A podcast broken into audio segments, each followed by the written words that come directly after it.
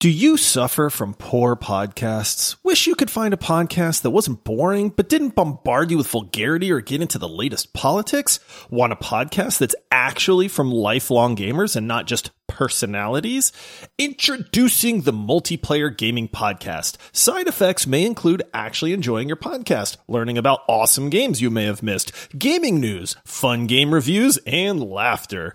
If you experience lightheadedness, dizziness, or nausea, please continue to listen anyway as we assure you it'll be worth it. Oh, and check out multiplayersquad.com to get bonus episodes, early access, ad-free episodes, exclusive Discord perks, giveaways, basically everything cool. Ch- check it out to get everything cool. Now on to the show.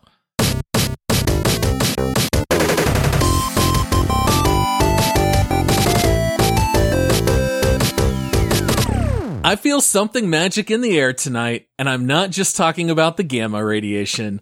Hello, and welcome to the Multiplayer Gaming Podcast. Today we have a very special deep dive as we will be breaking down the 2010 classic Fallout New Vegas. Please rate our show five stars, leave us a written review in Apple Podcasts, and come check out our Patreon page at multiplayersquad.com. Support starts at five bucks a month, and you'll unlock perks like our bonus Squadcast episodes. Again, that's multiplayersquad.com. My name is Paul, and I am your host, or the Mr. House of this episode. Let's keep things on track, or I'll have to summon my upgraded MK2 Securitron army. Joining me are unpredictable Benny, who is trying to upend the status quo and climb to the top. It's Josh. I knew I was going to be Benny. I knew it. I knew it. I knew it. And I You don't mind it, it. huh? It's okay. You know what? Benny is the uh the catalyst to this whole game. he sure is. And with us are Yes Man, not in the sense that he's weak and always saying yes to people, just simply the fact that he is so positive no matter what the message is. You know, so he's always so excited to be here. It's Michael. My favorite thing about Josh's Benny is how s- striking he looks in that beautiful checkered coat. I'm so happy can- to be here, guys. wearing that tablecloth jacket. Right? huh? Oh, totally a tablecloth. Absolutely. Oh man. All right. So, you know, guys, some of our listeners are probably wondering why are we covering such an old game? I know we've even made a couple of jokes before recording.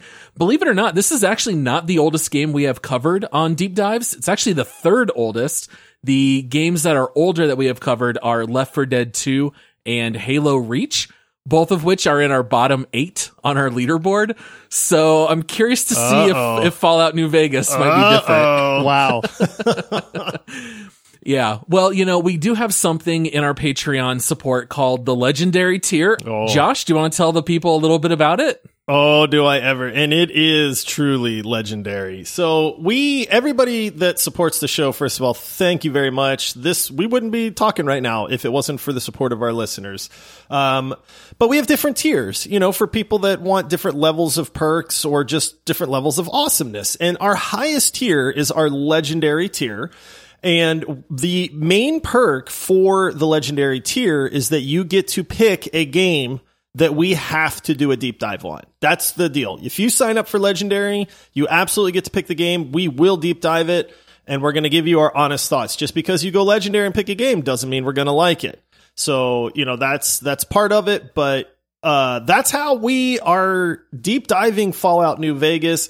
Legendary supporter Glapsuidir has been with us for a very, very long time, is one of the uh, most outspoken supporters of the show, loves seeing Glap on social media and stuff like that, always recommending our podcast to people and things like that. So just really awesome long term listener and member of the community. And Glapsuidir went legendary and then kind of sat on his pick for a little while. And he said, A you know, I want to think about it for a little bit, which is fine. There's no pressure to pick a game right away. And then finally Glap said, Hey, I, I know what game I want you to play.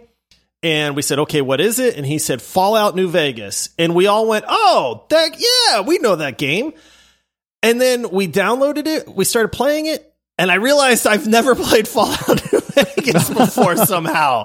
So this was a first for me. So thank you, Glap, for picking this game because in some odd universe, my brain thought that I had played New Vegas when in reality I hadn't. Well, Josh, do we have any reviews to read on the show? Oh, we have reviews. They've been pouring in, man. I, I like I said, I'm, I've been a happy Josh in the mornings lately. Uh, keep those coming. If you're listening to the show and you haven't left us a review, please take the time. It only takes a few seconds. Um, if you're an Apple user, it's the Apple Podcast app. It's very easy to just click the episode uh, and click write a review. Uh, if you're on Spotify, it's just a star rating system. Um, so if you could, you know, leave us five stars there. And honestly, if you're using any of the other podcast apps, most of them allow you to either rate the show or leave a review. But they're extremely helpful for the show, and we love reading them. And that's kind of what we do. So I've got two of them. I know the show's going to be long, so I picked two of the shorter ones. Um, but this first one comes in from Bowden Gamer one two three five star review, and it's titled "Absolute Love This Podcast." And it says, "I have always listened to gaming podcasts, but this one is great with all your hilarious segments and funny hosts. This is the best podcast I have ever listened to." Oh, well, we That's a- love you I too. mean, that's a compliment, Makes man. my heart You know? very happy. Yeah, if I, I love the fact that there's people that say, "Hey, I, I've been trying to find a gaming podcast. None of the other ones, you know, hit, but man, this one's great." So that makes me that makes me happy. So, and then this other one comes in from Random Bob 3.0 upgraded version, I guess, uh, and it's titled "Great Podcast," uh, and it says, "Hi guys, this podcast is great. I would rate it six stars if it was possible because most gaming podcasts never have the games I like." But you guys do. Keep up the great work. Ooh, very So, nice. I'm loving these reviews. I am too, man. I they just I, I, thank you for number one. Thank you for taking the time to leave the review. But it's really awesome to hear from the listeners because this is like this is a conversation that the three of us get to have that the listeners get to kind of join in on as far as listening and stuff. But we don't always get to hear like their take on things as far as that goes. So I love like this. Like, hey, man, I found you guys loving the show. You know, we appreciate it. All right. Well, I think that takes care of all of our initial housekeeping. So, guys, we just need to split up and deliver these packages without being shot in the head and buried. Let's deep dive New Vegas. Okay, we normally start out this part of the show by reading a description on Steam. This one is a doozy. I don't know if you guys happen to notice the description on Steam, but here we go. Welcome to Vegas, New Vegas. Enjoy your stay. And that's the end of the description on Steam. I was like buckled up and ready to wait and ride the whole thing out. I'm like, all right, we're gonna sit here and I'll play a game on my phone for a few minutes. that is it. Steam, uh, I, I know that they don't write the actual summaries, so Bethesda or whoever it was really dropped the ball with this one. I actually had to look on a lot of websites to find a decent summary, and believe it or not, the best I could find was Best Buy. So I'm actually going to read Best Buy's description for the Xbox 360 version. You are on a perilous journey across the great southwest in a post-nuclear world. As you trek across the treacherous Mojave wasteland, you'll need to keep your senses sharp for what may be lurking around the next corner. Your goal is to make a name for yourself, but beware, in New Vegas, fortunes can change in an instant. Welcome to Vegas, New Vegas. It's the kind of town where you dig your own grave before being shot in the head and left for dead. It's a town of dreamers and desperados where the right kind of person with the right kind of weaponry can really make a name for themselves, as well as an enemy or two along the way. As you battle across the heat blasted Mojave wastelands, the colossal Hoover Dam, and the neon drenched Vegas Strip, you'll meet a colorful cast of characters, power hungry factions, mutated creatures, and much more. Choose sides in the upcoming war or declare winner takes all and crown yourself the king of New Vegas in this follow up to the 2008 video game of the year, Fallout 3. Somebody give this man a glass of water. He got through it. Well done. Well done. it's done. lengthy. but I think that's a good summary. And That sets everything up for what you need to know. It's not a direct sequel to Fallout 3, but it does take place shortly after. And this is kind of a little bit of a separate one off that takes place in the Fallout world. Michael, let's start with you first. Are you a Fallout fan? And did you play New Vegas? We know Josh didn't, but was this your first go round or had you played it before? No, I played it before, and the funniest thing is, I think the version I played was the Best Buy Xbox 360 version. I did play. I did Yeah. play it on the Xbox 360 the first time around, and I, knowing myself, I probably bought it at Best Buy. But um, no, I played all the way through. Um, I, I I put so many more hours into it than like this time. I think I experienced more in less hours, maybe because I played on the PC and not console, but I played all the way through the game. I only remember doing one ending, whereas I did multiple this time. Um, but I've played every Fallout game there is, except for one and two, which means I played three of them, I guess. Um, Three, four in yeah, New Vegas. Uh, that's exactly right. So yeah, no stranger to Fallout in the third dimension. I remember playing it back at release. I played it on my 360. I probably sank somewhere around 80 hours into it. I remember exploring all of the desert landscape, trying to find everything I could, doing all the side missions. And I would have sworn to you that Benny was in so much of this game in my memory. And in replaying it, you kind of realize like your memories of some of this stuff is just a little bit off. Benny is definitely a main figure in the game, but you don't spend nearly as much time with him as I thought. So I remember New Vegas very fondly, one of my all time favorites, absolutely my favorite Fallout game. And, uh, Josh, are you generally a, a Fallout fan? I I be I love the Fallout games. I Bethesda to me is just they make very fun worlds. They're expansive. There's lots of interesting characters. I like the free roam aspect of most of them. It's kind of like you mentioned. Hey, if I walk this direction, I'm going to find something that's waiting for me over there. Um, so yes, I've always been a fan of the Fallout series. Um, you know, uh, and Bethesda in general, to be honest. I, I'm really, it really baffles me that I somehow missed Fallout New Vegas. I would need to look at what came out around that time to try to figure out how I missed this entry into the Fallout series. I must Yeah. have been playing something else. just somehow slipped past you, huh? I mean, Yeah. it could have been Fallout Fatigue too, because it came out so close to Fallout 3, I think.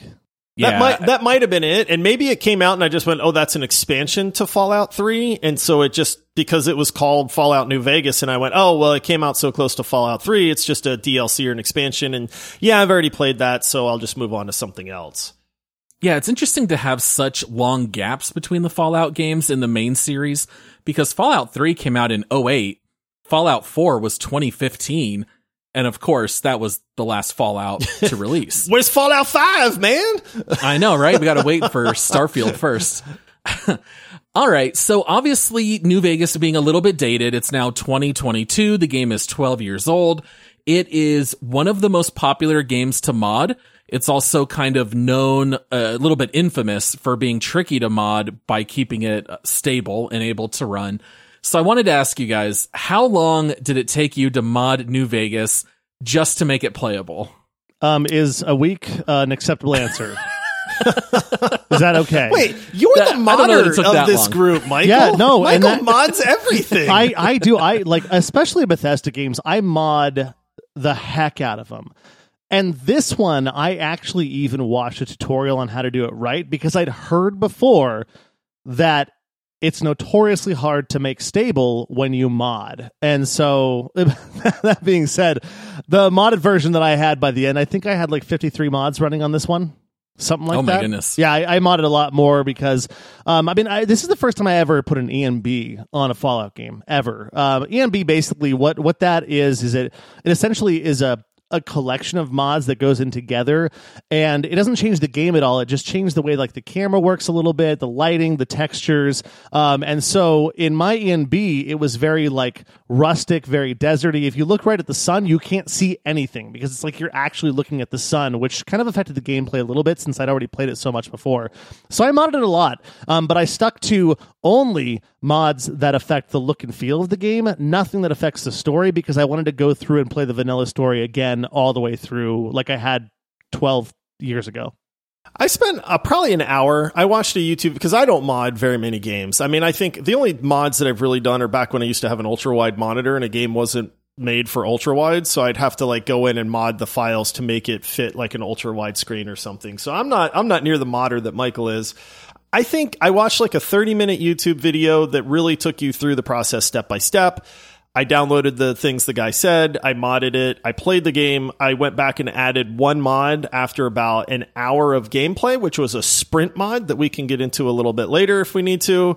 Um, but yeah, I, I, you know, I'm a, I'm, I'm realizing that yes, I am a graphics snob. Some games I don't need good graphics for, but if you're putting me in a 3D immersive world, I want decent graphics. So I really focused on trying to up the graphics of Fallout New Vegas, um, probably more so than anything else. Yeah. I, I would say it probably took me about two hours to get everything up and running. I tried playing the base game vanilla with no mods and it literally crashed during the tutorial. so I made it about Oh, wow. three minutes into the game. You know, I talked to the doctor. I walked out where they give you the varmint rifle and immediately as soon as I pulled the rifle out, it, it shut down. So I was like, all right, we're to need to mod this. And, you know, Michael had initially said, cause I kind of gave you a heads up where you were like, well, yeah, you can just add everything automatically in Vortex, right? And I was like, well, actually with New Vegas, it's a little more complicated. You know, this involved downloading files from Microsoft. You have to change lines inside DLL files. There's all this NVSE stuff, uh, script extenders, I think is what it stood for you know, you, you definitely have to tinker with it a bit in order to play it nowadays, which is kind of surprising because 12 years is a while, but it's not that long ago. Um, it actually is pretty intense to try to get it to run nowadays. Uh, I, you know, uh, to give you a, a, an idea of some of these mods, these are things like unofficial patch, the Yukichigai unofficial patch, New Vegas anti-crash, New Vegas tick fix. You know, I was really surprised because Bethesda is normally famous for putting out such polished games. Oh yeah, dude. They never have bugs or crashes or The- anything. no, so- no official patches. Yeah. No official patches to take care of all this. Now, it, we should mention that this is on PC as well. Uh, I don't know if this game released on PC initially, if it was like a console where they kind of ported it to PC. I don't know why, but the, it was apparently the PC portion of this game was extremely buggy, or it just wasn't really intended to run on modern hardware. I'm not really sure why you know, it was a thing, but I do remember watching this video on modding and they're like, okay, so the first seven mods are so this game doesn't crash and Yeah. it doesn't hitch and it doesn't stutter and, you know, things look smoother. And then it got into like, you know, I'm like, give me the graphics mods, man. Where's the graphics mods? Give me those 4K textures. And then it was like, okay, well, here's your graphics mods. And then here's a couple more that you might want. Well, Josh, if this makes you feel any better, Fallout New Vegas did release simultaneously on Windows, PlayStation 3, and Xbox 360. Wow. So, So- no, no excuses. I think that's where it was notoriously hard to run, even off the start, was PC. Because I remember playing on the 360, I had no problems at all. But Yeah. you know, when you have a console game, uh, that's why some games don't release on consoles sometimes, or vice versa with PCs, because it's designed in one way and it releases another way. But yeah, it's funny because I'm no stranger to doing things like you know anti-tick and Bethesda games that are older. Uh, script extenders, I uh, that's the first thing I ever do is put a script in uh, script. This is going to happen once an episode, guys. Words are so hard. A script Say it extender. 10 times fast. I don't want to right now, and I I applaud you for trying to get me to do it, but no, I will not. Um, so no, wait, I'm, so wait, what kind of mod, what, what, what mod were you? it's called a script extender. Oh, There there it is. Boom! I did it. Drop the mic. I'm out of here. You guys finish the episode. It'll only go downhill from here because I got it right. No, but I'm no stranger to script extenders um, because I do a lot of mesh improvement mods, and those always require a script extender. Look, man, I'm on a roll.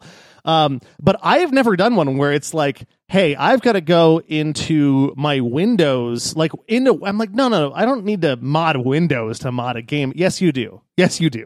like you have to upgrade a couple of files in Windows to do it. So it's crazy. Yeah, follow a tutorial. Don't just try to start downloading mods and make it work. It's a little too temperamental for that. All right, well, let's start to get down into some of the nitty gritty here. Michael, do you want to set the stage a little bit about the story around New Vegas? I should have talked a lot less just now because now I've got to go through a whole description Catch your breath. without messing up script extender or okay. Um, so the year is 2281. The not so distant future, which looks somewhat like the distant past. Y'all have played Fallout games, you get it.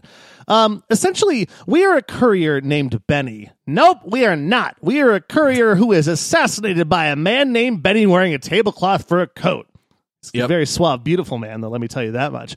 Um, and essentially, he shoots us in the head, and that's how the game starts. And it's it's compared to other Fallout games, it starts very quickly. You're not growing up as a child or watching You're not crawling as a baby. yeah, you're not crawling as a baby, watching your wife get shot in the chest from, mm-hmm. you know, some nameless entity. Literally, you get shot in the head, and then you're talking to a doctor who's like, Hey, I repaired you. This friendly robot Victor found you, and he fixed you up a whole bunch. And so the whole thing is right off the start, boom, revenge. That's all you have in the game is who killed me? How do I kill him?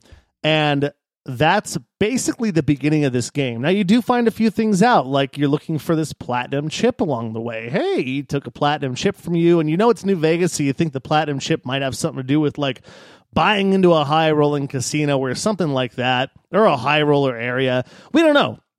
We're just trying to find out what this platinum chip is. But along the way, as you make your way to New Vegas, because you don't start in New Vegas, you start in a small podunk town outside. Very friendly people for the most part. Some not so friendly, but mostly friendly as you make your way along the way, that's the whole game.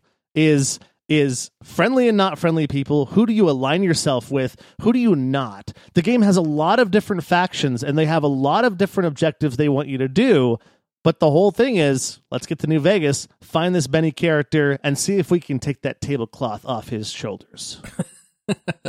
yeah, and along the way, as you do have all these different factions, you kind of learn how they're all at war with one another. All of them are more or less fighting over the Hoover Dam. And so you're going to choose who you're going to align with. Who are you going to betray or backstab? Who do you want to support? Or are you going to support anybody? And these are all choices you can make over the course of the game. All right. Now, Josh, I think your job might be a little bit easier because most people have probably played Fallout in the past. But when you think of Fallout gameplay, what comes to mind? It, it's it, it's an open world exploration with some gunplay involved, a lot of interacting with characters, uh, lots of questing. I mean, this is your standard Bethesda game. If somebody out there listening has never played a Fallout game or a Elder Scrolls game, then number one, what are you doing? Yeah. you know, at least give them a try. There's some pretty famous series. Um, but yeah, I mean, the gameplay is really that you're in this huge open world. You can, you can literally point your feet one direction and just walk. You don't have to talk to the characters that walk up to you and try to point you in the right direction. You're probably going to die if you do that. Um, but there's lots of things to interact with. If you see a house, usually you can go inside a house. You know, most buildings are you're able to explore or enter and look around. Uh, there's characters in the game that usually all have pretty interesting personalities. Fallout tends to go a little over the top with some of the characters, and then other characters are just kind of normal people. So they do a good mix there. Uh, it is a first person perspective, and there is shooting. Now, while you do have melee weapons in Fallout, a lot of it is geared around shooting things. Um, and the neat thing with the Fallout series is you can choose to shoot things in real time and play it almost a little bit more of like an action type game. Or you can use this thing called the VATS system, which will allow you to kind of pause combat, aim at specific body parts. It'll tell you what percentage chance you have to hit them. And you can kind of play it on a little bit more of like a tactical level at that point um, where it uses up action points and things like that as well. So you kind of get the uh, choice of how you want to approach it. But otherwise, it's meeting characters. They send you on quests. You have your big overarching quest line. You know, in this case, getting to New Vegas and finding Benny. Um, there's uh, you know a gajillion side quests. There's a huge open world to explore. Uh, you can really just lose yourself in these games.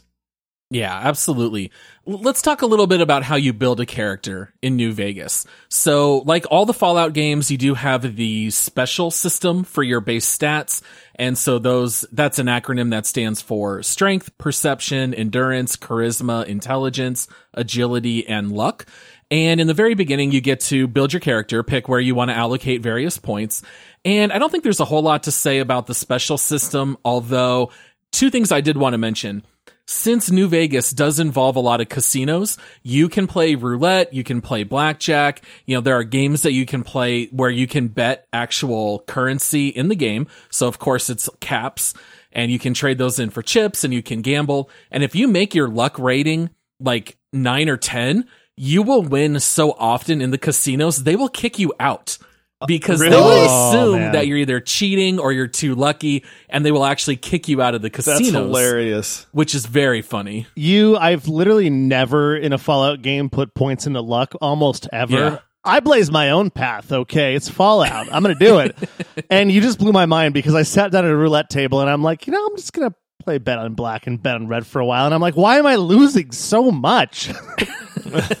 Was your luck rating low? I d- yeah, you just you taught me something after like Yeah. 90 hours in this game total between my two playthroughs. You just taught me something. What kind of madman puts all his points into luck, though? Like, that's what I want to know, man. It's all about like Right. strength or agility or constitution or something, man. Like, what? What? You probably use light mode, No, too, yeah, don't if you, Paul?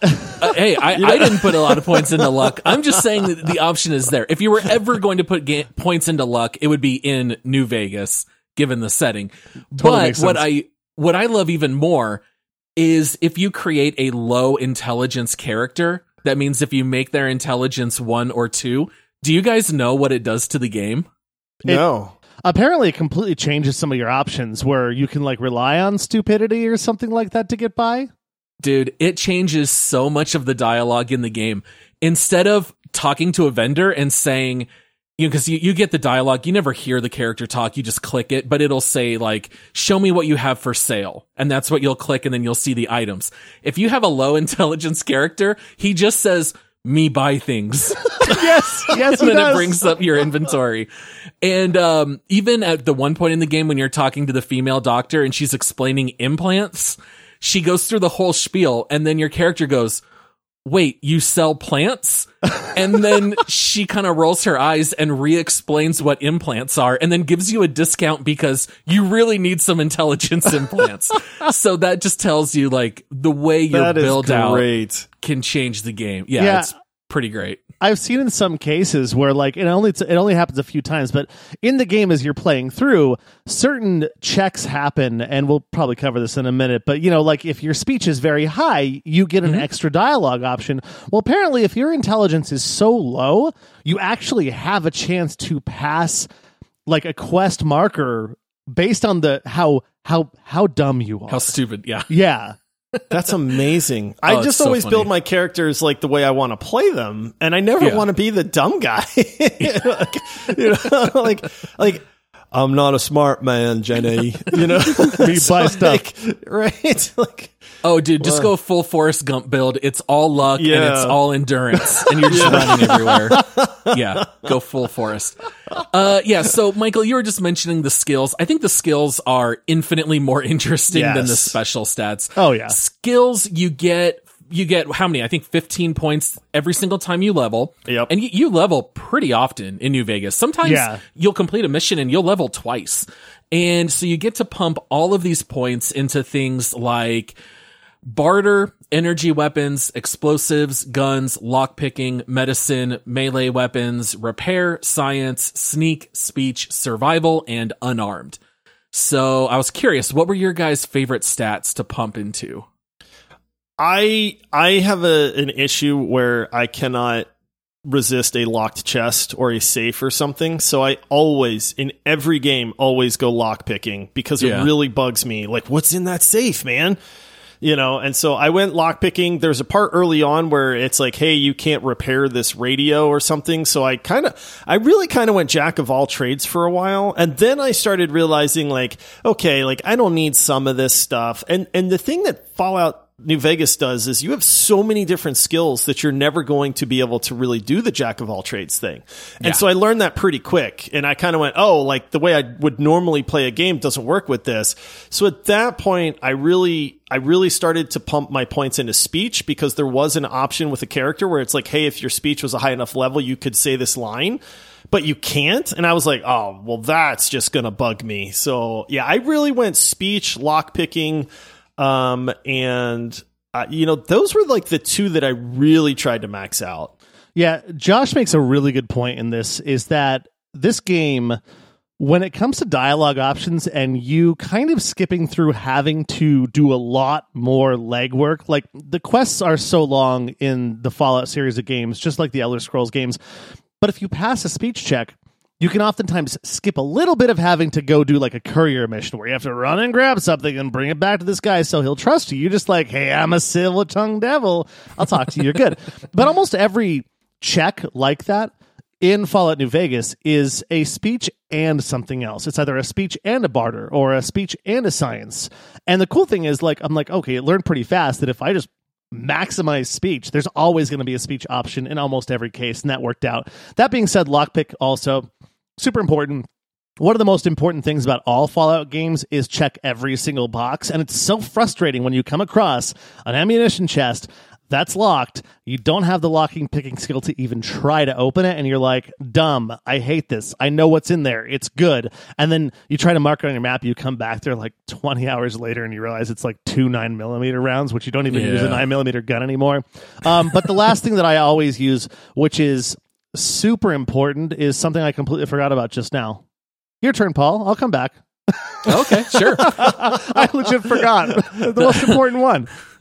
The funny thing, and we covered this in our recent episode on Wasteland 3, is that Josh and I play RPGs very similarly.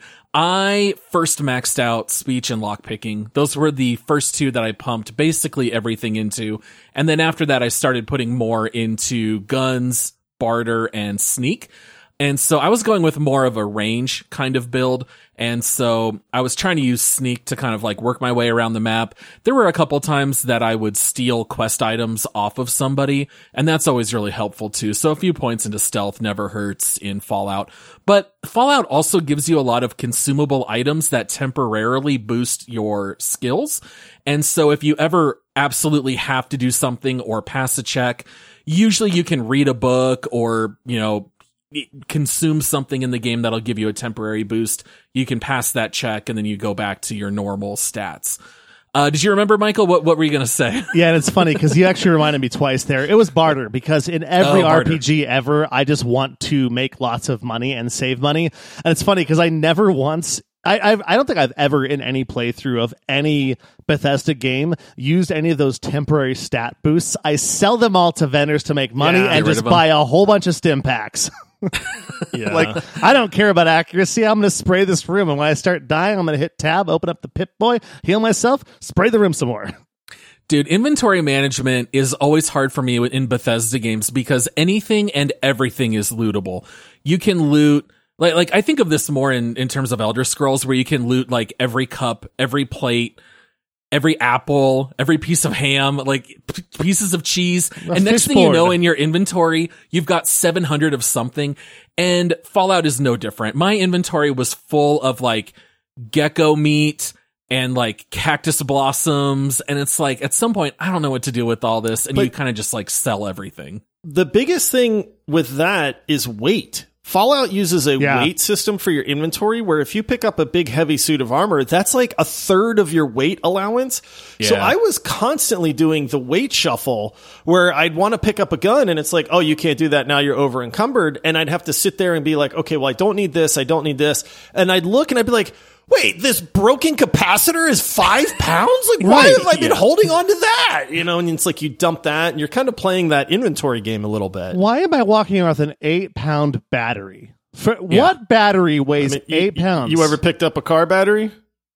Uh, okay, Those- those lots things of are batteries heavy, weigh eight pounds. yeah, no, and it's funny. We were talking about the special earlier, and I was like, the only important one is strength, so I can carry this crap around. Yeah, sometimes I would check my inventory and I'd be like, how'd I end up with 12 9 millimeter pistols? Yeah. and then you just start repairing and you, Yep. you know, you break them all and repair others. Yeah, the, the inventory is kind of out of control. Um, that, that, that, that's a good segue here. I wanted to ask you guys, what were your favorite weapons in New Vegas? What did you like to roll with? I used a myriad of weapons, to be honest. I did not get like super attached to any one weapon. Like that was part of the fun of this game for me was like, ooh, I feel like using an SMG and let's just like go really fast and spray everybody. Oh, okay. Well, now I want to use a shotgun. Uh, but I really like the energy weapons. Those are the ones that stood out to me more than any of the others. Is I want that like laser, laser. rifle, yeah, laser rifle or plasma gun that looks like it's shooting out, you know, gamma radiation or you know, laser beams and turning enemies into pile of ash and stuff like that. Um, but yeah, I didn't really find myself attached to any one specific weapon, to be honest. Yeah, I was exactly the opposite. I used three guns. Um, for the most part, if you want to call one of them a gun, because it lobs grenades at people.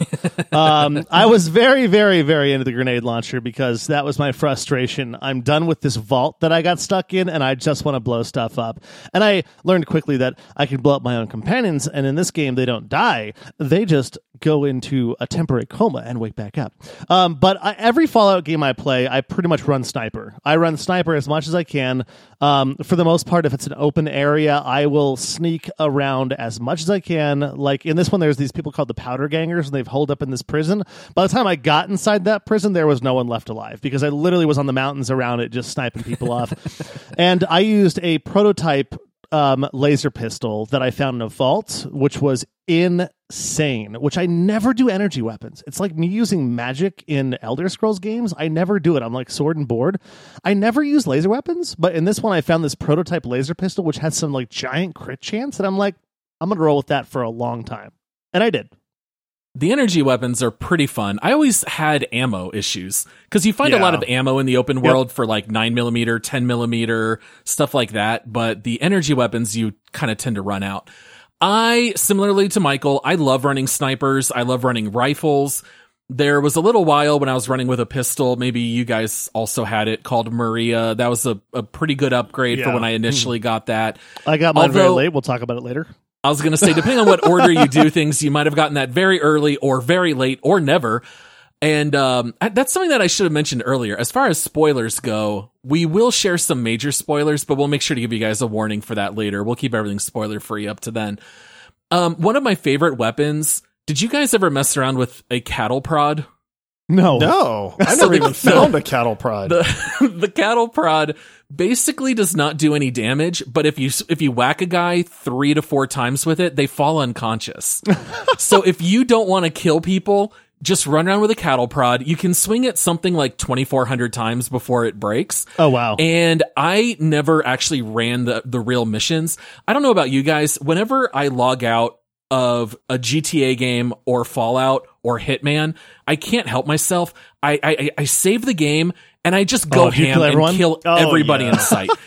And I just ran around New Vegas whacking everything with the cattle prod and there would just be 40 bodies just sleeping with like the little Z's in the air above all of them as they're all unconscious. And then they all wake up and you just whack them again and they go back. I gotta mute my mic. I'm laughing Yeah. so hard. Picture this right now because I'm picturing Paul as I see him right now running Oh, yeah. Mm-hmm. after these NPCs with this cattle prod. Yep. Oh, and just laughing the whole time because it, it's too funny. But you can also rob them, right? So just, you know, whack them with the cattle prod, steal whatever you need, get out of Dodge, and they don't even know. Uh, yeah, so there's tons of weapons you can play around with. I will say toward the end game, I finally picked up an incinerator and I got so excited and it was kind of garbage. yeah, I had Oh, one of those yeah, no, for a while. I was so sad.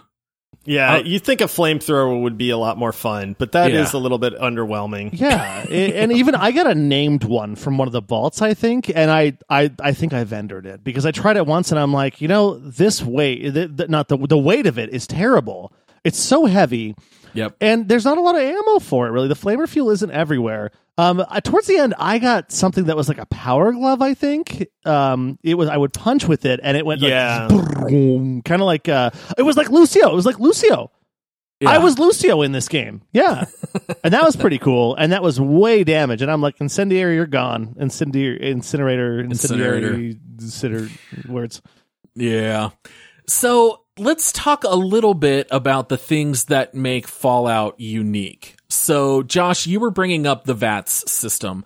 I think when most people think of Fallout, that's probably the first thing that pops into their head is where you start combat, you hit pause in the game, you hear the same sound every time you do it, and it zooms in on the enemy, and you get to start picking where you're gonna shoot.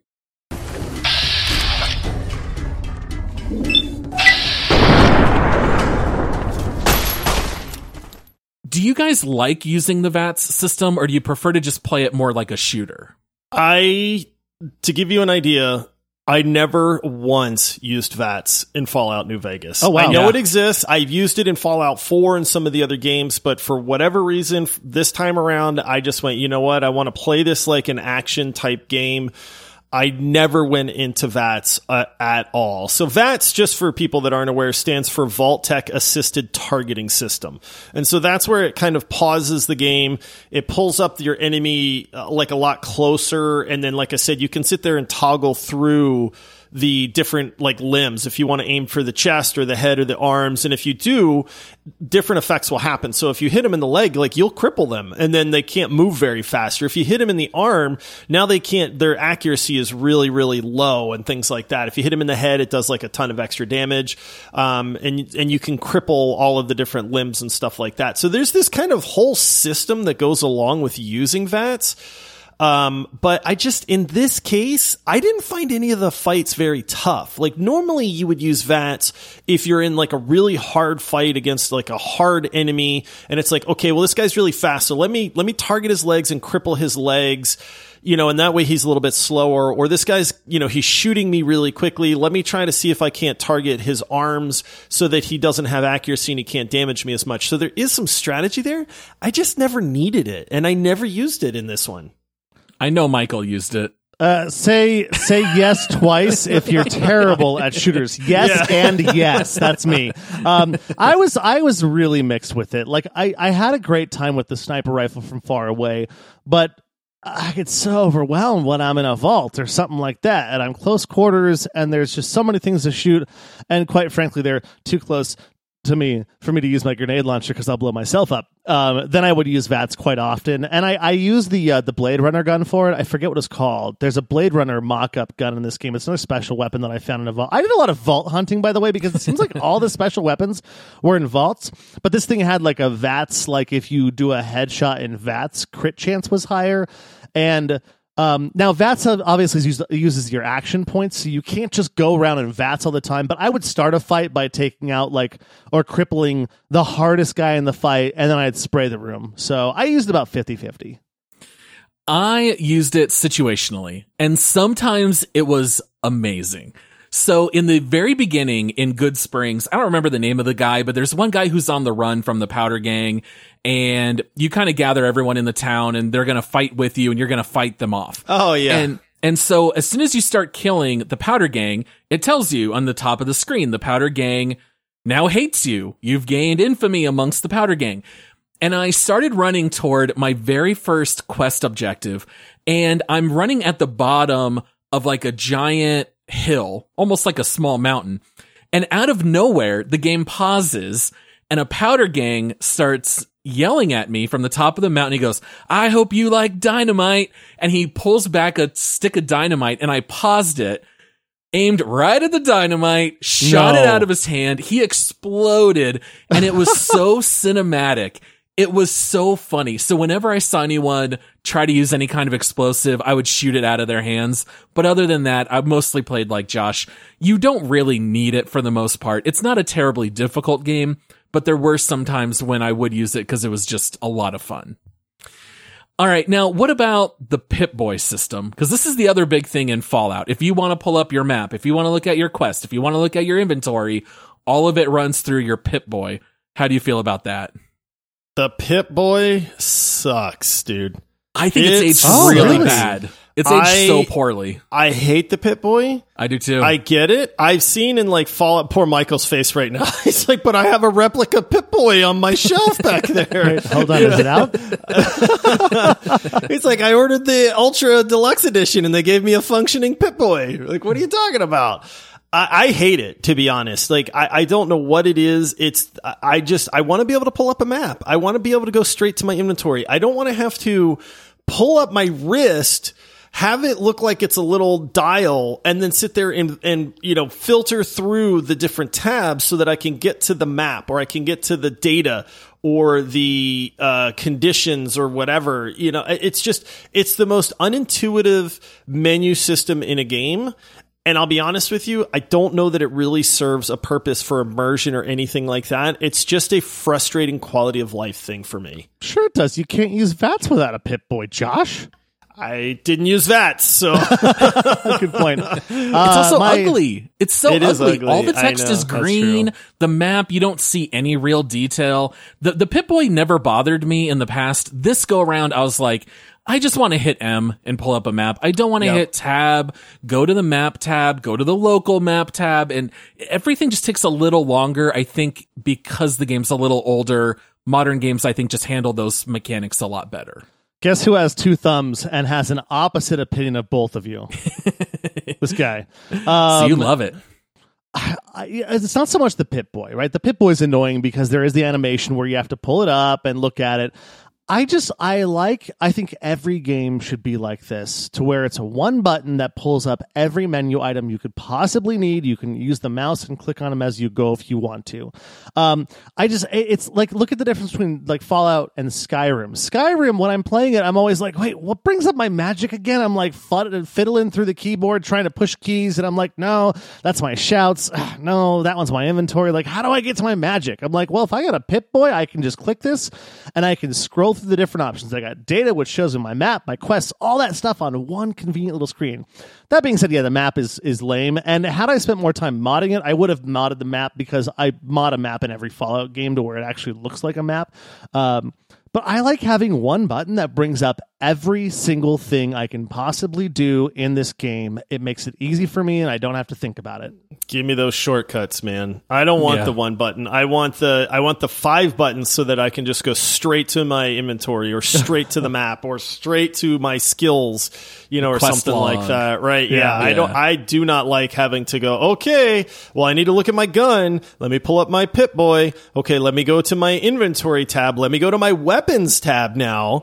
You know, or my armor tab, or my miscellaneous, or my health tab. Like, there's just so many tabs. I don't need that. Yeah, and, and mine could be situational because I hop from a console to PC to um, the Steam Deck all the time back and forth. And for me, it's just easier. It's like, okay, what do I do on the console? For console, it's Y. What is it on the keyboard? I just give me a Pip Boy. Sure. Or you could just play with a controller on PC also. Yeah. But that also Yeah, would- it's a shooter though, so I'd be selling myself short a little bit. Everyone knows that. I hear you.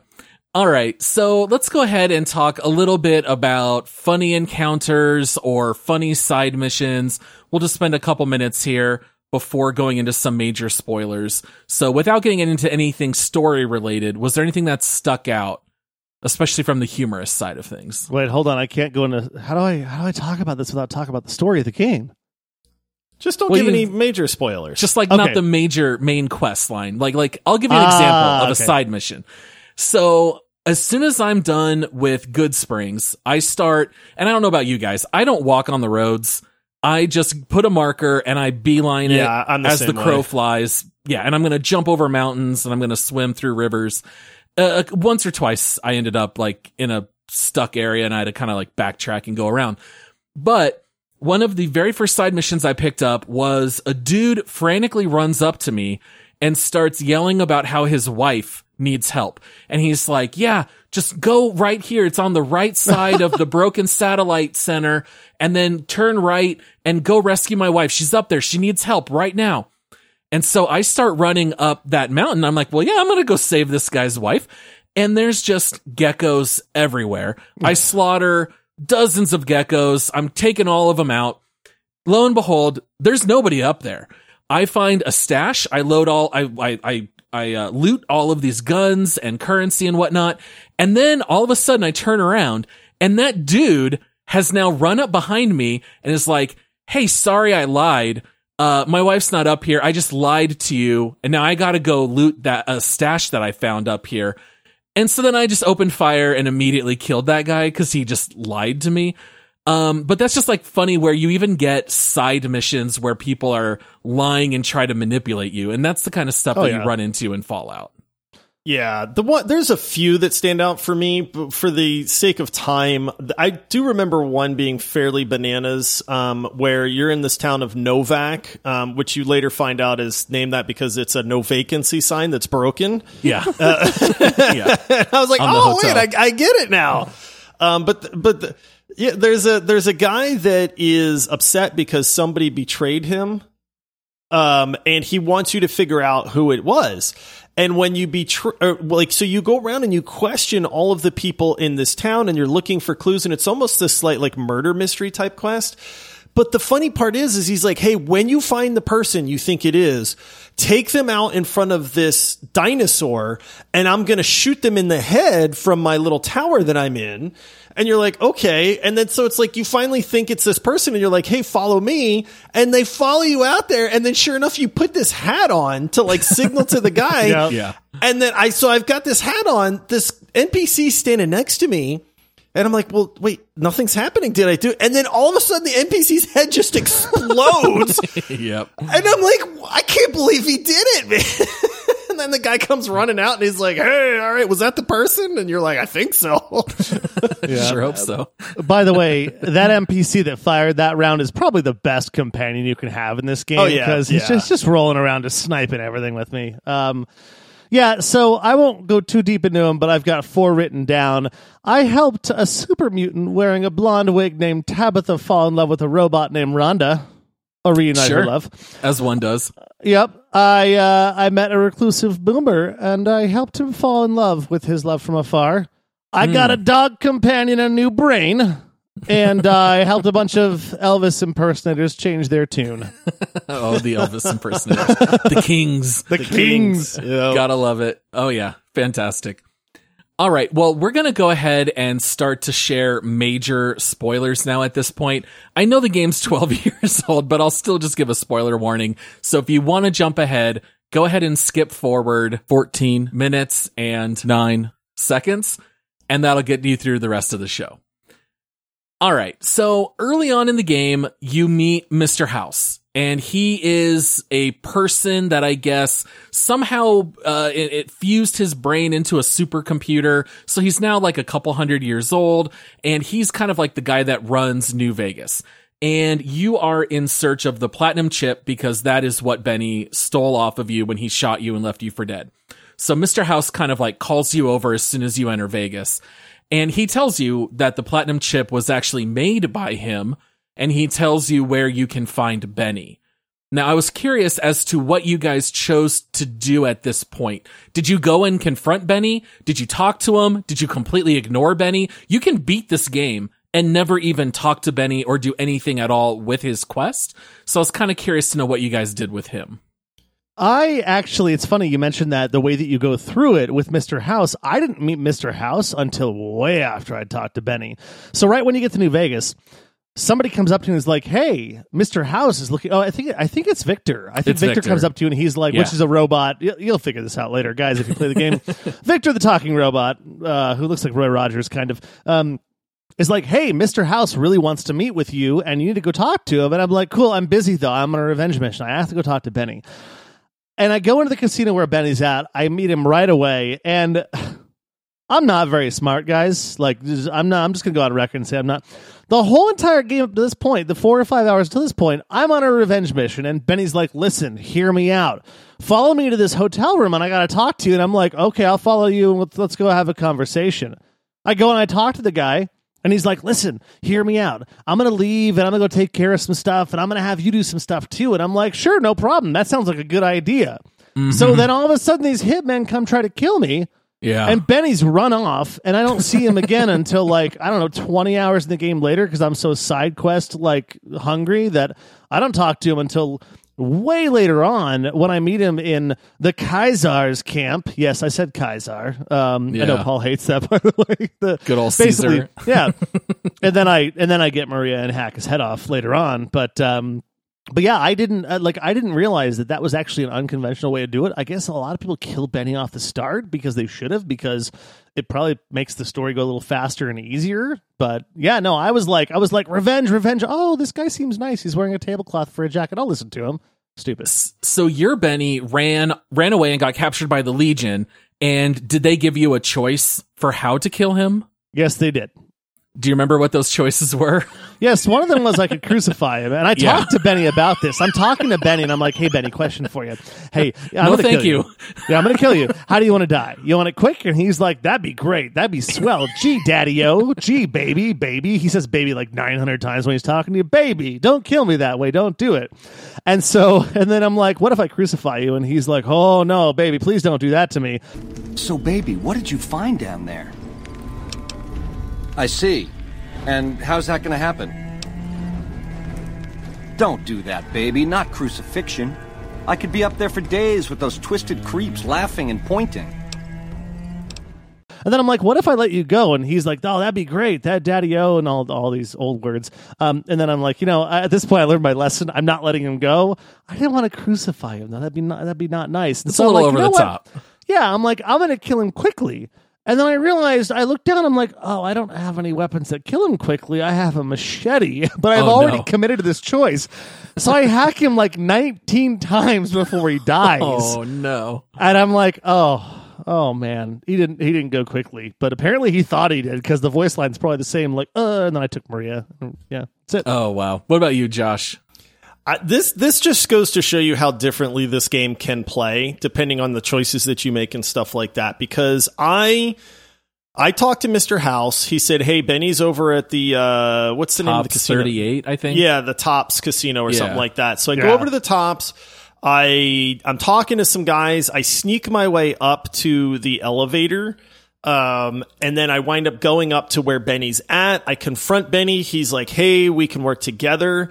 Um, I'm going to go to, you know, come find me later or something like that. And I just went, nah, man, you shot me in the head. like I'm not working. And I lit Benny up like right then and there. And so Benny, Benny went down like a sack of potatoes, man. I looted his body, found the platinum chip on him, and I walked straight out of the casino without anybody being any, any wiser on that. So it's just really, that's like telling that the way that I played the game versus the way that Michael played the game was so vastly different in what happens to this one character that you meet, you know, to where it can be multiple hours later where you're still interacting with this guy. Or in my example, it's like Benny's dead, dude. Like Benny's just done. He's not a part of the story anymore. I've got the chip. That's what I came for. You know, and then that kind of starts the other branching quest paths like that. But yeah, I, I just slaughtered Benny in cold blood. Mine was much closer to Josh's than Michael's. But when I walked in, I talked to the dude running the front desk, Swank, I think was his name. And I told him, Hey, Benny is cooking up some kind of scheme. And I, at this point, had really high speech. I think I had like 80 speech or something. And uh, I did this very early on in the game. And I basically talked my way to convincing him that he should just let me into Benny's room. And he let me keep all my weapons. And he said, if you go ahead and kill Benny, we're not, What? we don't care. Go ahead, kill him. Our guards won't come after you. So I went up to his room. He's just sitting at like a little counter. And I just immediately crouched and tried to rob him. And sure enough, I see the platinum chip. And so I grab it. And then immediately he started fighting me because he caught me pickpocketing. So then I shot him in the face 28 times and, and killed him right then and there. Man, those guys at the front door wouldn't even talk to me, and you're like, I just sweet talked him, smooth Yeah. talked my way up to Benny's room, and just nabbed that chip real fast. Hey, I got a joke for you guys, real fast. By the way, Sure. I got What a is joke for it? you. Uh, what's red, white, and black, and won't go to the dry cleaners? Benny's coat because Benny's I'm wearing coat. it all over the casinos in New Vegas. yeah, you can wear his outfit. You can equip his gun. You can also equip other factions armor and they think you're a part of their faction, which is Yeah. a, a funny wrinkle in the game. You can run around as uh part of the legion if you want or you know whatever it might be. Um so let's let's fast forward a little bit because I, I know that the show's already running quite long. So let's kind of just jump to the very end game. I'll just kind of try to summarize briefly if there's anyone that hasn't played Fallout in forever. So basically, you've got the NCR, which kind of represents the old system of police, military, law, order, that kind of stuff. It's kind of like the, the way things are now. And of course, they're living post-apocalyptic.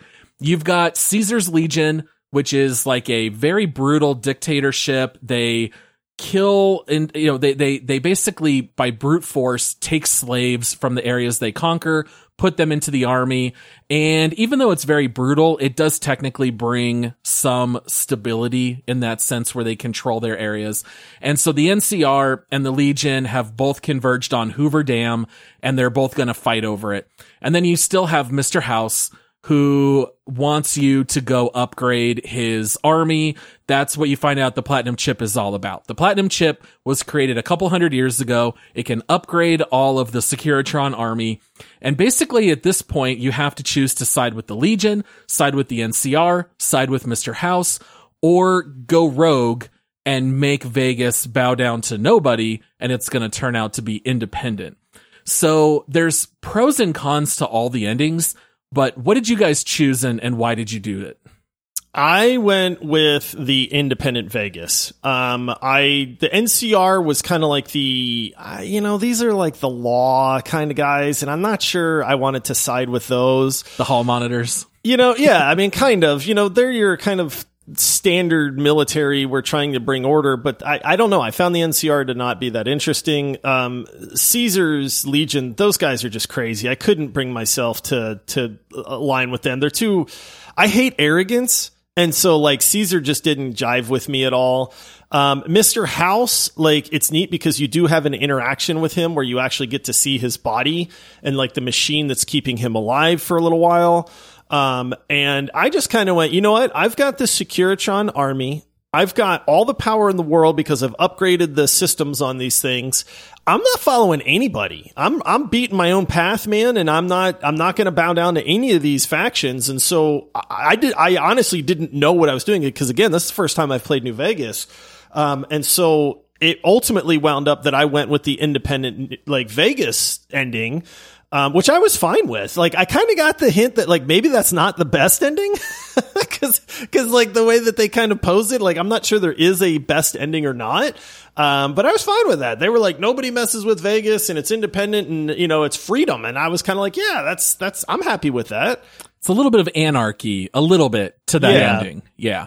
What, what about you, Michael? So, having played this game before, I just did a hard save and experienced three of the four endings um, because the first ending I ever did ever playing was the same ending that Josh did back in the day.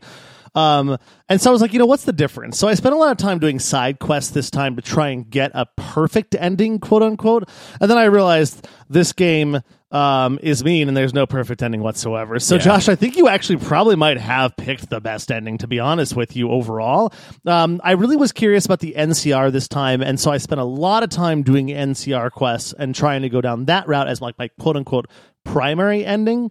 Um, but what I found is that no matter what I did, I had to upset a different faction no matter what the ending. And in two of the four endings, you have to kill the Knights of uh, the. Uh, Brothers the Knights of of Brotherhood? Steel. The Brotherhood of Knights. The There you Knights of, Brotherhood of Steel. wait, the Knights of Knee. The Knights Knights- of Knee. Yeah. Yeah, the Knights. There you go. Uh, the the, bro- the Brotherhood of Steel. You guys threw me off for it. I almost got it wrong again. Um, which in every Fallout game, I always want to explore that quest line. Like, hey, Brotherhood of Steel. You know, like give me my power armor, this and that. Um, but it was it was really interesting to see multiples. But the one that I have never experienced is the one that I actually want to try, which is the the Kaiser or the Caesar ending. Because if you think about it, we talk so much trash about how obtuse they are and arrogant, and they're slavers and they're terrible people. But really, they're ancient Rome. They actually kind of got a lot right because ancient Rome was about conquest. They were about taking over everything they could possibly do, which is what this is about and they, I mean, they, they did enslave people. So I, I do want to finish it up and do that one more time and check that one out. Yeah, just a couple of black marks on the uh, Roman Empire. I mean, you know, but it was okay at the time. sure. Yeah, yeah. It, was- it was okay at the If time. you were a Oh, Roman. listen, listen to Michael. Michael arguing on the Hey, side of the listen, slave owners. Listen, Oh, when in. Rome, right? When in Rome. So Oh, how funny. Uh, in my ending, I just decided I'm going to do whatever Mr. House tells me. Uh, when I played it, that felt right to me. He is the one who created the platinum chip. He had nothing to do with my death. He has great plans for all of it. Vegas is incredibly peaceful and stable. The Securitrons aren't good or bad. They just keep the area safe. And if you're not doing anything wrong, they leave you alone. If you start running around hitting people with cattle prods, they will start shooting you. And so I felt like that sort of made sense. Vegas is doing well. Mr. House knows what he's doing. I did not feel like I could just kill him and and choose one of the other missions. So the biggest downside to following Mr. House is I had to completely wipe out the Brotherhood of Steel. As soon as I got there, I immediately activated their self-destruct. I sprinted out of their little tunnel and they all died, which is not fair, but that was what my character decided to do. So I went the house always wins all the way through the end, uh, which I thought was a, a good ending. At the very end, I had good karma. And so my little, you know, the, the little slideshow at the end said, Vegas would remain stable for generations and it was still going to be ruled by Mr. House. So that was that was my ending. I killed that old geezer. Yeah, you took him out. I really did. He's only survived 350 years. Yeah, it was long enough, man. He had a good run. oh man. All right. Any other major spoilers or anything else at all about New Vegas you guys want to talk about before we jump into community reviews? No, I I, I think we've covered, covered a good it all. bit of it. Yeah. Yeah, Yeah. I mean, if if you, if you're at this point in the episode, I'm not really spoiling it, but just kill Benny as fast as you can. Pull a Josh. Be like Josh. Yeah. Kill Benny. And you'll get a good pistol out of it. You can roll with that nine millimeter for a little while. It's not bad. Yeah, not at all. All right. Well, that's what we think about Fallout New Vegas. Josh, you got some community reviews to read for us? I do indeed. I have gone to Steam to pull reviews from the community to see, to try to give an idea of what other people think about New Vegas. Maybe you've picked up on some of what we thought. Maybe you think you know how we're going to rate this game. But first, we're going to kind of give you a, a, a look uh, about what some other people think. So I have pulled some good reviews, some bad reviews, and we're going to dive into those right now. Um, this first one is recommended. This dude has 4,249 hours on record. I hope he likes it. That is might that be possible? I don't know. I mean, he has explored every inch of uh every you know town and secret I, I, or played I don't know. That's an insane amount of time for New Vegas. But Wow. okay. So the review says in the Nevada desert, a package delivery courier suffers severe cranial trauma, resulting in obsessive compulsive disorder and goes deep sea diving aboard a spaceship and battles the king of the fish people while searching for radioactive souvenir rocket toys to use as jet fuel so a group of religious zombies can launch themselves into the heavens. 10 out of 10. I swear I'm not high. I forgot about that side quest. That one is absolutely stellar. I almost mentioned that as my favorite side quest. Uh, That one was pretty good. We don't have time to get into it, but that that was I was like, is this really happening? Is this like these guys? This this is happening, huh? Um, and so that one uh, was good. That, I mean, uh, the reason I like this review is it really does give you an idea of some of the bananas things that you can do in New Vegas. All right. So this next one is not recommended. 42 hours on record. And it says the writing is pretty great, but you're much better off just watching a playthrough or some kind of best moments compilation rather than suffering through the atrocious gameplay. Oh, I don't, I don't, I don't think that's fair. And I think you should play because the biggest thing to New Vegas is making choices. You want it to be your own. You don't want to watch someone else make all of that for you. The only caveat, the like, uh, you know, it's. I'll talk about the negative reviews after we're done with all of these. I will say that at no point in New Vegas did I find the game to be difficult. I had two companions with me, which might have trivialized some of the combat. I actually uh, had the robot Edie, EDE. I don't know if any of you guys repaired him and got him working. No. But he, yeah, so there's this floating robot that looks like, like a, a radio almost that follows you around that you can get as a companion.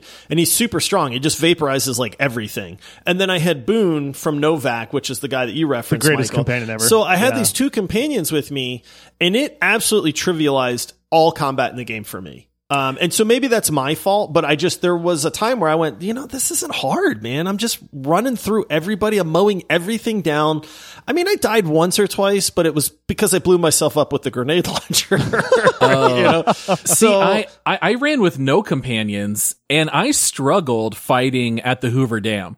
I, I died a fair amount of times and I felt like that made the, diff- the difficulties spot on where it should be. It was not a walk in the park. I was constantly eating food so I could still heal.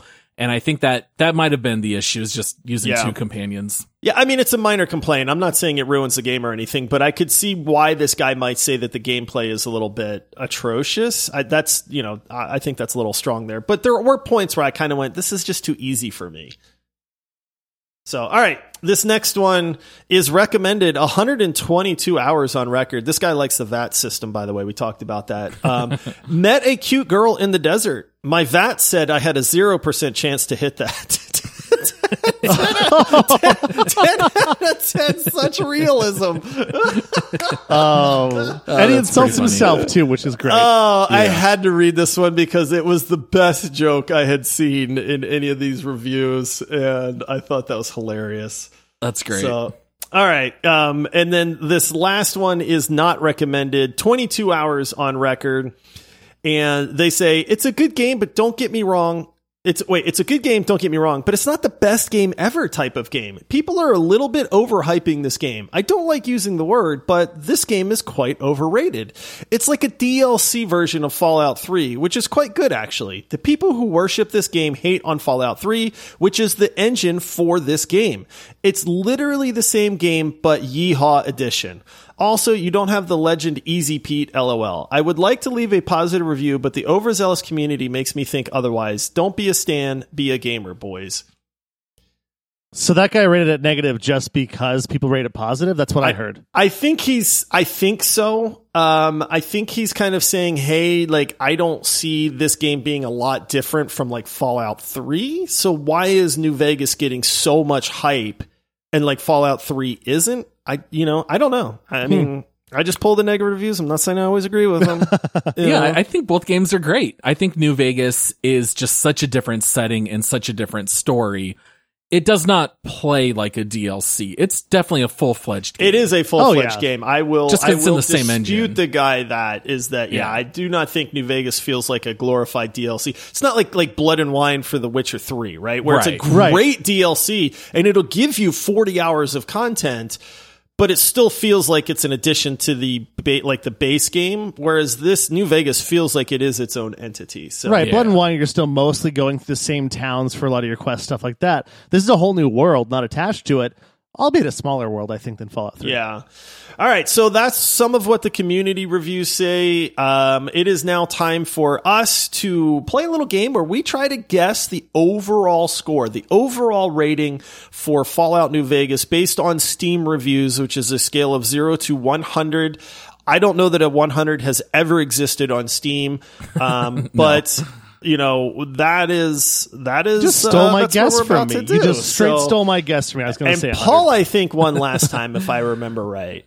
I think I did. Yeah. So, you know, Fallout beloved by almost everybody. I think if you were to poll people, most of them would say New Vegas is the best. I think this one's going to be somewhere in the mid 90s. My gut is saying 96%. So that's what I'll roll with. 96 for Paul. Michael? I don't want to seem like I'm being that guy, um, but I am because my my gut straight up was 95. Right up front, I was like mid 90s. It's going to be very high. I thought about going 96, but since Paul took it, I'm not going to do that, and I don't want to go 97. even though I 97 kinda doesn't do. give much buffer. Yeah, so I'm gonna I'm gonna go 95. All right. Uh, I have to write my answer down first. I can't play the game where I just undercut Michael one uh, because I, I have to write my answer down before I look at the score. Is it Um, and so- 94? no, it's not. I, I actually. I, I actually guess ninety percent. Um, I think that you know this game is older. I think that there's still people that are picking it up, but this game does feel dated in a lot of ways. And I know a lot of the reviews came from when it was released, but I felt like there was probably people out there that were going to be like, "Hey, it's fun, but it's kind of old and it's buggy and it crashed a lot." And I thought that the negative. You know, crashing and stuff would affect it a little bit more, so I guess 90. You make a Um, really good point, and now I'm scared. Well, you don't need to be scared, Michael, because Paul hit this one on the head once Oh, again. wow. Nailed Exactly? it. 96% actual overall rating. Uh, all all time reviews, um, 96%. So, Paul, you are on a hot streak, man. It's two in a row.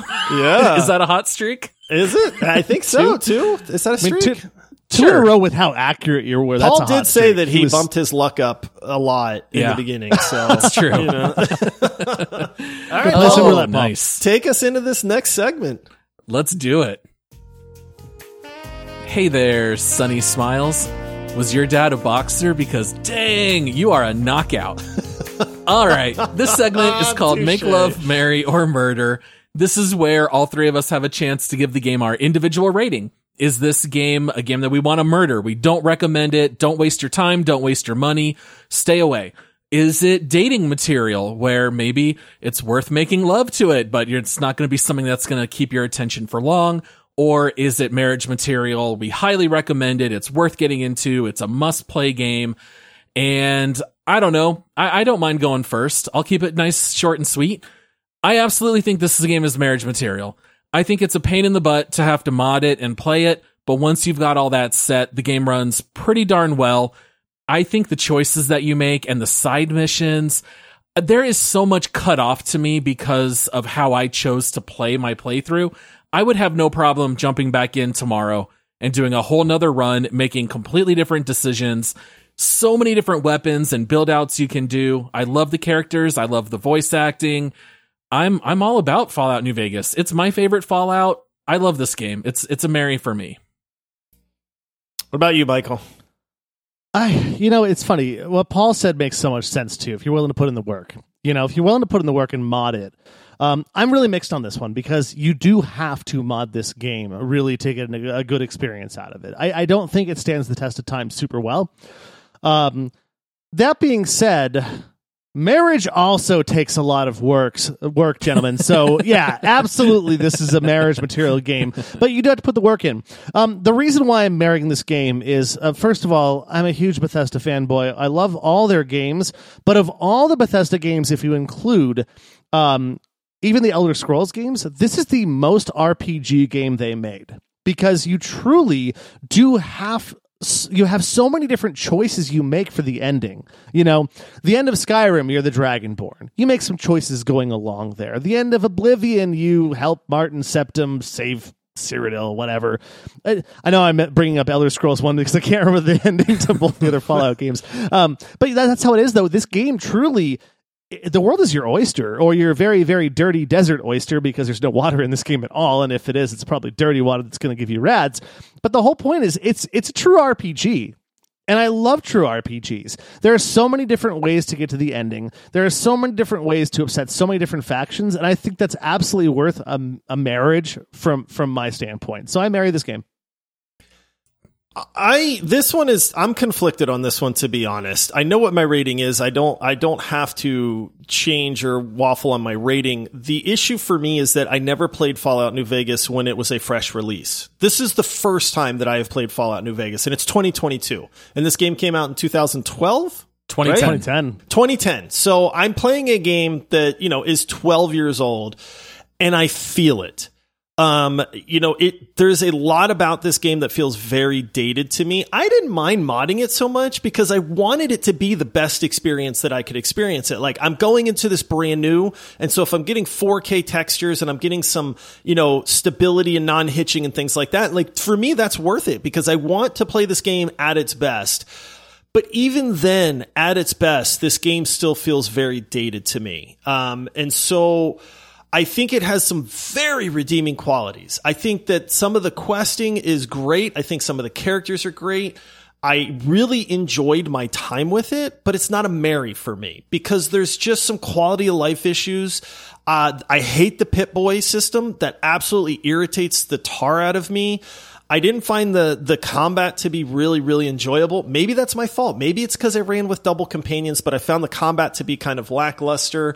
Um, you know, and some of these just kind of quality of life life issues. So while I think the story was great, I like the RPG aspects of it. For me, it's a make love because it just feels like an old game to me at this point. And it's sad because I love Fallout. I love Bethesda games. Don't get me wrong. Like this is not anything to do uh, like against the game itself necessarily, other than the fact that it just feels old to me and the quality of life just isn't quite there. And so I'm giving it a solid make love. I think there's an awful lot to enjoy about this game, but I just can't marry it because I don't know that I'd ever have the desire to go back to it. It's odd how much I respect like what you just said because I I, I think all the same things. I just I liked it a little bit more than you did. Yeah, yeah. And, and I think if might, you if you lean more towards story, I think the other things are more forgivable. But I have yeah. to wonder if this was y'all's first time playing Fallout New Vegas, would you feel differently? Is there some of that like because to a lot of people, I mean, a lot of people, Fallout New Vegas is the absolute best of the Fallout series. And I've actually read a lot of people that say Fallout New Vegas is one of their favorite games ever. Oh, yeah. And so I went into this knowing that this was a hyped game and kind of going like, that's why I spent all the time modding it initially, right? It's like, hey, let me, let me experience this the best way that I can. Um, I just can't get over that there's some things about this game that really felt dated to me. So I have to wonder if you guys knowing and having the history with it improves your opinion of the game a little bit versus going into it like as a newbie like I did. I think there's probably a certain level of nostalgia in the fact that Michael and I both loved it. So I was already giving it a lot of goodwill right off the bat.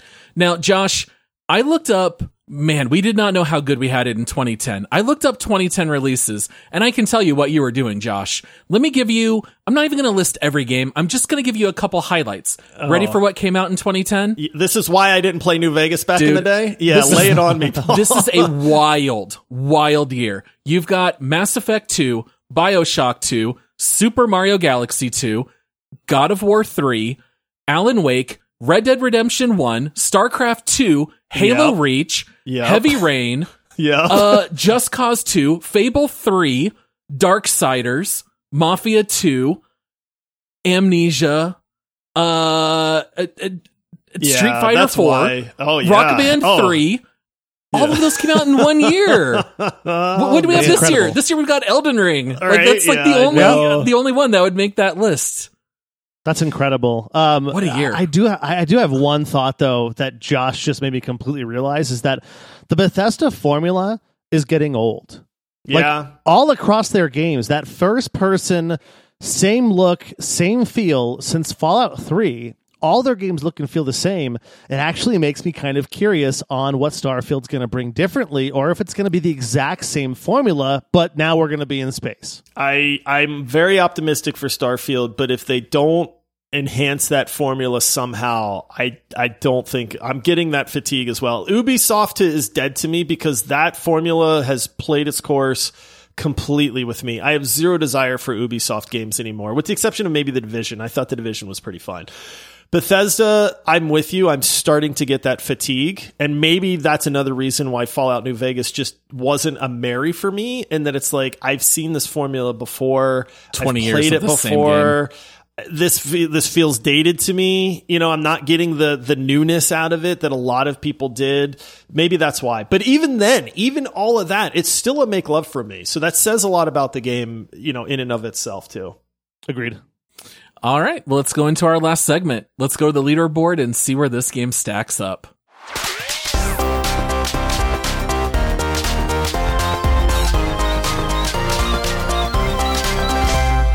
All right, if you are new to the show, the leaderboard segment is when the three of us have to rank all of our deep dive games against one another. And unlike Make Love Marry or Murder, where we give an individual rating, this is where we have to come up with a three man consensus. Where are we going to rank this game against other games that we have done deep dives on? How do we compare this to Wasteland 3? How do we compare it to Broforce? How do we compare it to Overwatch? And these are obviously wildly different games, completely different genres, and that is part of the fun. You know, so a lot of things go into this. How much fun is it? How much bang for your buck do you get? You know, would you rather play a shorter, cheaper game like Broforce or pay a full amount and play like a full AAA title? So looking at our leaderboard here, we have a grand total of 78 games on this list. You can see it at multiplayerpodcast.com. It's right there on the homepage. Just scroll down a little bit there. And maybe just to give you guys a couple markers, we've got Outriders coming in at number 10. We've got Weird West at 20. We have Deep Rock Galactic at 30. Raft at 40. Wasteland 3 at 50. The Quarry at 60. And Minecraft Dungeons at 70. Which group of 10 do you guys think this belongs in?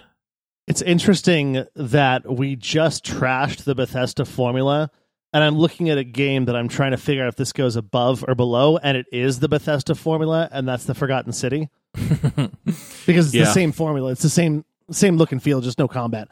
I would say I want to put it at 25. The reason why I want to put it there, I'm sorry, 26. The reason why I want to put it there is I'm like, do I want to play this Bethesda esque game or that one? And I loved The Forgotten City.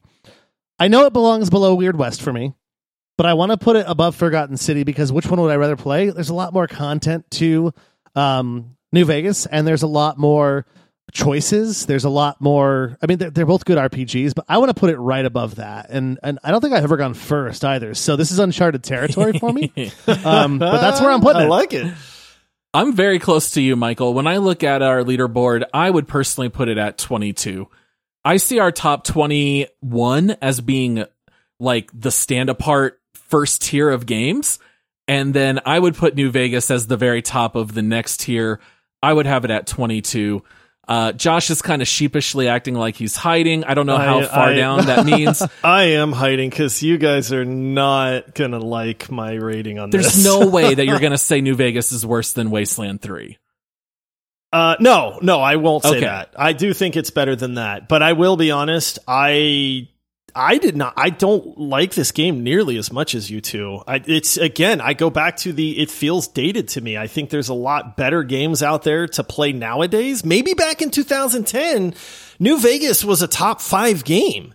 You know, but for me in 2022, it's just not, man. And I'm not trying to slander the game because I gave it a make love, but on our leaderboard, I'm looking at games that I would rather play. Lost Ark is like- 35. I was I- just gonna say Lost Ark. I I was gonna Lost Ark is I mean Lost Ark has some fun elements to it. I was actually in the like the mid 30s to be honest with you guys. Um Well, I that's not that far off. I can't like I I look at the games in the mid 20s and I there's no way I would choose Fallout over any of those games. Um yeah, I'm in like the late 30s to be honest. Like I would put it probably well no actually I'd probably put it right where 35. Lost Ark for me. I'd rather play V Rising or any of the games above it.